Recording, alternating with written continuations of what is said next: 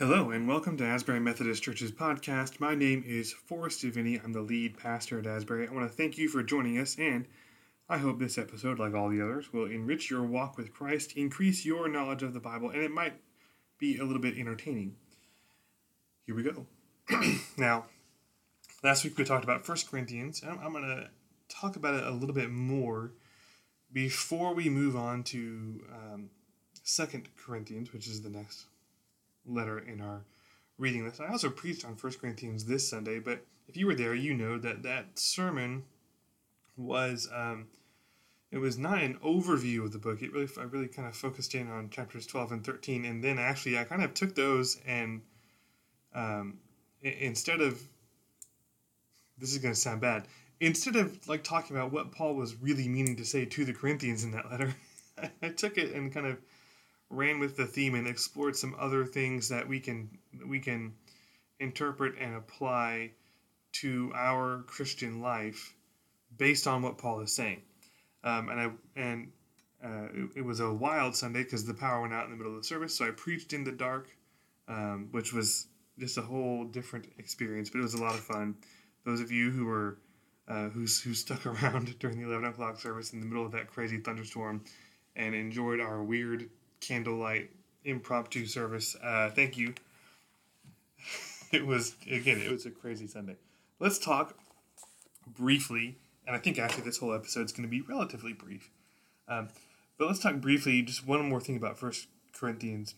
Um, one of the major, major themes of that letter, and, and I mean of all of Paul's letters, but especially First Corinthians, is this is this idea of unity within the church. Now, he's got obviously some concerns about um, divisions along socioeconomic lines within the Corinthian church, but there are still some, uh, you know, Jew versus Gentile divisions, and there are also um, some divisions based on some of the Corinthians have like uh, a certain loyalty to different apostles, right? So they're there's one group that says no no we're, we're paul's disciples and then another group says that we're, we're disciples of apollos who was another uh, evangelist who was traveling around and, and kind of the, the sense we get from paul's letters is that he, he, he almost kind of like followed in paul's footsteps and helped build on what paul already did. Um, and it doesn't it doesn't seem as though there, there was actually like antagonism between apollos and paul um, it seems it seems that they two kind of respected each other and understood the necessity of each other's work, and that the the sort of division was happening amongst the church people, not the apostles themselves. Apollos, by the way, might be the one who wrote Hebrews, but no one really knows. Um, but anyway, so there, there's there's those kinds of divisions, and one good way to use Corinthians in the modern church is to understand church unity this is a big deal in, in the gospel, and, and, specifically, I want to say that there, there's a you can read it and you can understand pretty clearly from Corinthians. Um, what differences make a difference and what differences don't make a difference. In other words, what are the sorts of things that we just need to get over and learn to accept about each other and move on and, and figure out a way to tolerate? And what are the things that really we we have to actually split over. We can't accept this. This is not proper Christian teaching, not proper Christian living. Corinthians spells that out really clearly. Other letters do too, but it's very explicit in Corinthians. Uh, and I mean, sexual immorality is a big one. Um, that Paul says, no, no, no, no. This is this is not one of those things that we're just going to learn to live and let live. This matters, and, and there's others too. Um, and, and, all of that to say, because of what's happening in the Methodist world right now, what might be happening soon in the Anglican world uh, over the next few months, depending on how things shake out there, people will talk a lot about what what you know the the need for unity and all this division and how it's a problem. But there are things there are there are differences that make a difference. Um, there are lines we have to draw. Uh, even John Wesley said, you know, in, in, essentials, let us think alike. In, in non-essentials, let us love alike. I'm butchering that quote horribly because I don't have it in front of me, and it's been a while since I've actually looked at it. But but he clearly drew the line between saying, look, there are essentials on which we have to agree, and on everything else, you know, let's just bless each other and get on, on about our way. Because he knew in his day, of course, that there were many different flavors of Christianity out there, and he said, look, as long as we can agree on the essentials, we're okay. Um, and the problem is, a whole lot of people in the modern world seem to be thinking that we can just reject the essentials. Uh, and it doesn't work like that. We have essentials we have to agree on. And that's painful. That whole idea of, of church division is painful, but but even as early as Paul's day, he's saying, no, no, no, look, there are some things that really matter because they mark us out as the people of God and they are clear instructions from God on how to live. And some of that is sexual morality, some of that is our treatment of the poor, uh, and our willingness to associate with people who um, society says we shouldn't associate with. Some of it is how we spend our money. Some of it is um, just how we carry ourselves in public. I mean, you, there's a long list of things that Paul says, no, no, no, these are essential. And you can read through First Corinthians and you can get a sense of um, where Paul is drawing the boundary lines. What he's what he's doing is, you know, uh, uh, for most of his life, of course, he's been a, a, a faithful Jew, and there are clear markers of Judaism, like circumcision, like the, the food laws, eating kosher, uh, and the sacrificial system at the temple. And Paul is saying, look, none of these things are the markers of God's people anymore. And in 1 Corinthians, he explains what the new markers of God's people are. So this matters. So you can read through 1 Corinthians and you can um, you can get that pretty clearly. Um, and and now we come to 2 Corinthians. Now, there were at least three letters that Paul wrote to the Corinthians. We don't have the third one. The third one probably takes place sometime between 1st and 2nd Corinthians. So, I mean, you could say 2nd Corinthians really should be 3rd Corinthians because it's the third letter Paul wrote. there's been some um, there's clearly been some difficulty and pain between uh, that, that's straining Paul's relationship with the church in Corinth. He references what he calls his letter of tears that he sent to them. Um, but there's also just this sense that Paul, in his ministry, in his life, is suffering greatly. Let me read to you just from 1 Corinthians chapter 1 starting in verse 8. For we do not want you to be unaware, brothers, of the affliction we experienced in Asia. For we were so utterly burdened beyond our strength that we despaired of life itself. Indeed, we felt that we had received the sentence of death, but that was to make us rely not on ourselves, but on God who raises the dead. He delivered us from such a deadly peril, and he will deliver us. On him we have set our hope that he will deliver us again. Here's the interesting thing we don't know exactly what Paul is talking about. Now, it could be uh, the, the story from the book of Acts where there's this sort of citywide riot. Um, and that could be what he's referencing, but it seems unlikely. Um, because it, you know, so we, we don't really know for sure what he's referencing here. All we know is that this is probably something that happens in the city of Ephesus, which is in the province of Asia, which is modern day Turkey. Um, and all we know is that there is something that has really shaken Paul to his core. I mean, really put the fear, well, I was gonna say put the fear of God into him, um, and I guess that's true. Um, I mean, he he thought he was going to die. The anxiety and the stress he experienced are massive. Um, some scholars will think that he actually suffered some sort of a nervous breakdown as a result of this. By the way, one of the you'll hear biblical scholars talk about how they think so many of the letters in the New Testament, they call them Deutero-Pauline or, or pseudo-Paul. They think someone else wrote them, and actually, I don't think that's true. And there are other scholars who will say, no, no, no. It's not that someone else wrote them. It's that these happened after this event in Asia, and and Paul just sounds like a different person because he's had this kind of nervous breakdown experience, this life or death experience. And he's shaken, and, and he does actually have a bit of a different perspective and a, and a bit of a different way of talking, um, which is totally understandable. So, whatever he's referencing in Asia has, has really been a, um, a major turning point for him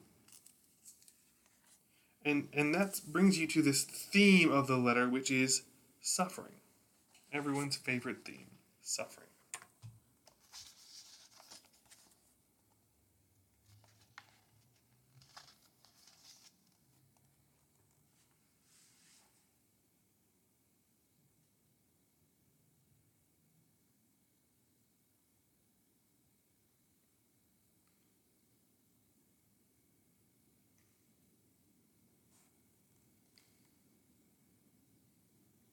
He is really intent.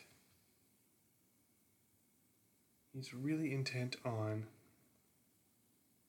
focusing on the meaning of suffering. And that's why he doesn't go into detail, right? That's why he doesn't explain what happened to him or, or what he's feeling as a result. And this seems weird to us because that's, of course, the first thing we would do is we would talk about what happened to us and we would talk about how it affected us and what we're feeling and, and, and the, the emotions that are coming alongside from it and how it's changing our behavior. But Paul wants to focus on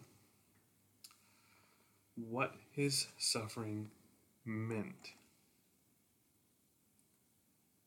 And for him, this all ties into the work of Jesus. And that's really interesting because again, we don't we don't know what happened, but it sounds as though he's got this kind of nervous breakdown or mental breakdown. There's a mental health issue at play here. In fact, we don't even know if what he's describing is a literal physical danger. It really does sound, from what he's talking about, as though just the stress and anxiety of the work he was doing became too much. Now we know at one point he was imprisoned and ill treated in Ephesus. But it seems like, excuse me, there's more going on. It seems like there's a voice deep inside him that tells him he might as well just give up.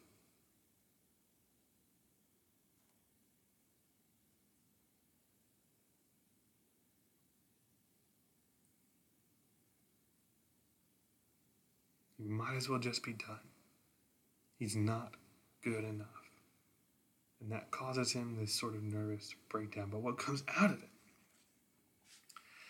What comes out of it is a deeper understanding of the meaning of the resurrection.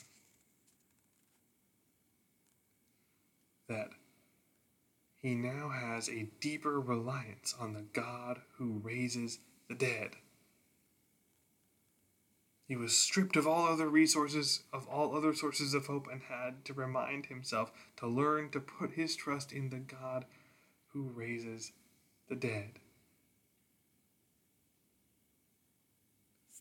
I think he had, up to that point, a conscious understanding of, of God's help and of God's grace. But I don't know if he really understood deep in his heart the truth of the God who raises the dead, the God who helps us. This is probably going to come out even more in my sermon on Sunday, but but there is this sense that Paul in his suffering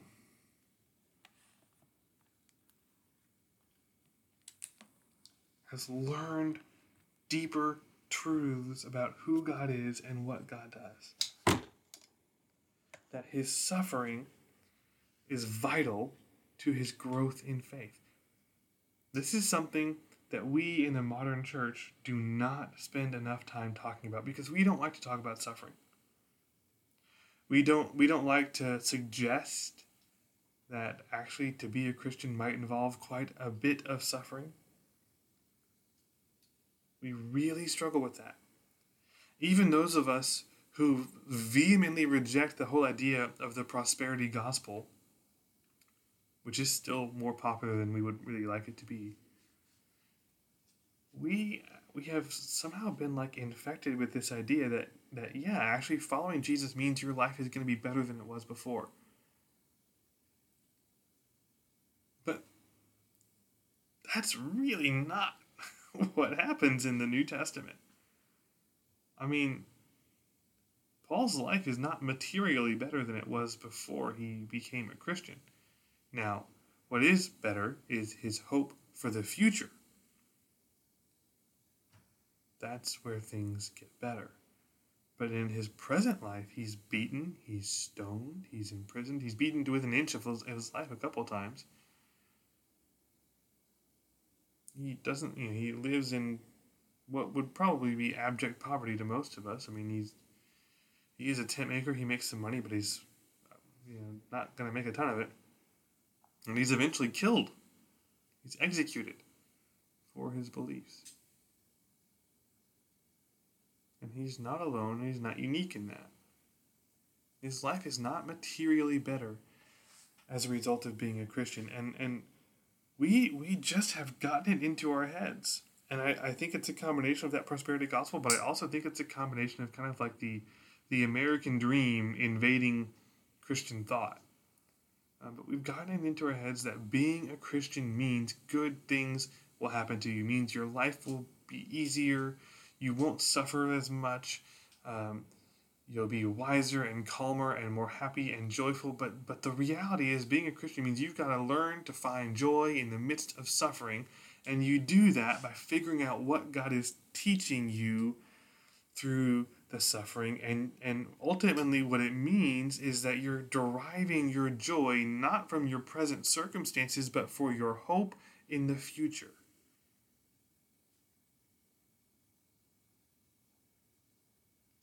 Because your present circumstances are not guaranteed.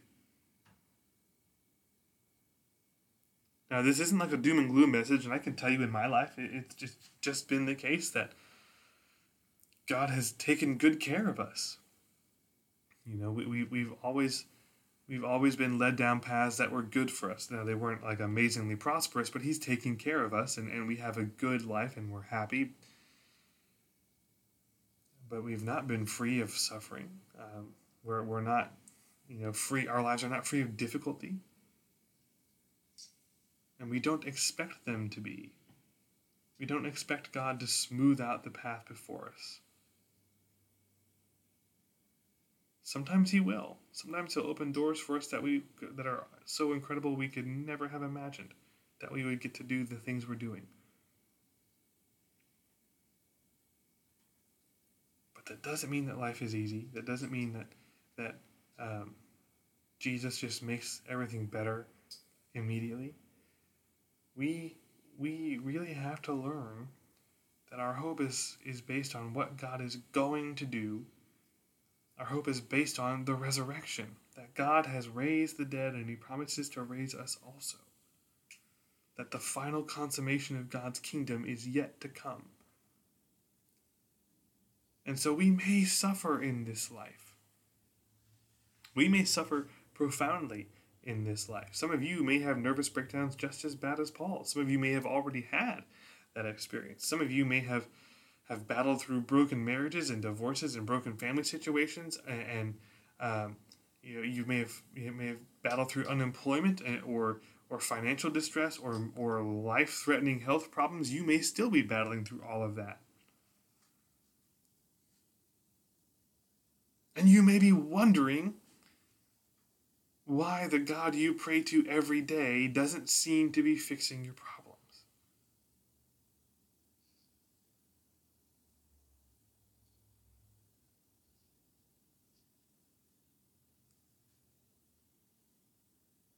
Better question.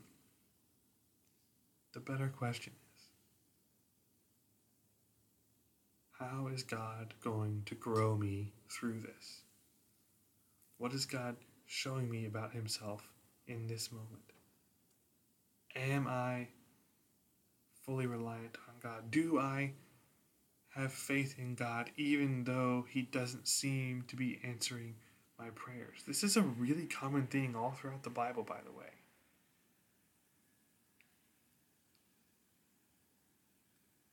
Better question is Do I have hope in the resurrection? Am I eagerly waiting for the day when Jesus will come back and make all things new? The better question is Am I, there's lots of better questions as you can tell, right? There, am, am I truly relying on God? Am I relying on God? Or do I still cling to this idea that I can do some of this myself? That I can fix my problems myself, that I can help myself? In our suffering, we share in Christ's suffering. Jesus suffered. Paul will go on to say that, that the physical marks of his suffering have replaced the physical marks of the circumcision as the sign of the people of God. That we suffer with Christ, and this marks us out as his people.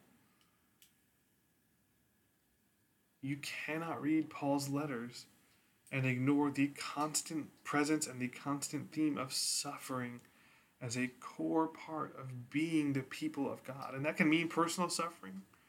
It can mean suffering through identifying with other people who are suffering, refusing to turn a blind eye to pain and suffering in the world around us. All of that.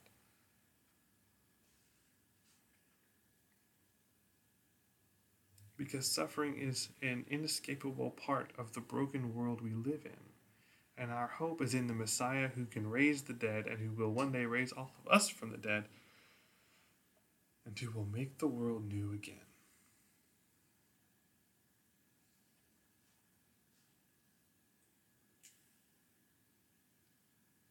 So as we prepare to read to finish reading 1 Corinthians and to dive into 2 Corinthians, let's not overlook the power and the place of suffering in the work of Paul. That's it for today, folks. We'll be back next week with another podcast on Paul's letters. Until then, God bless.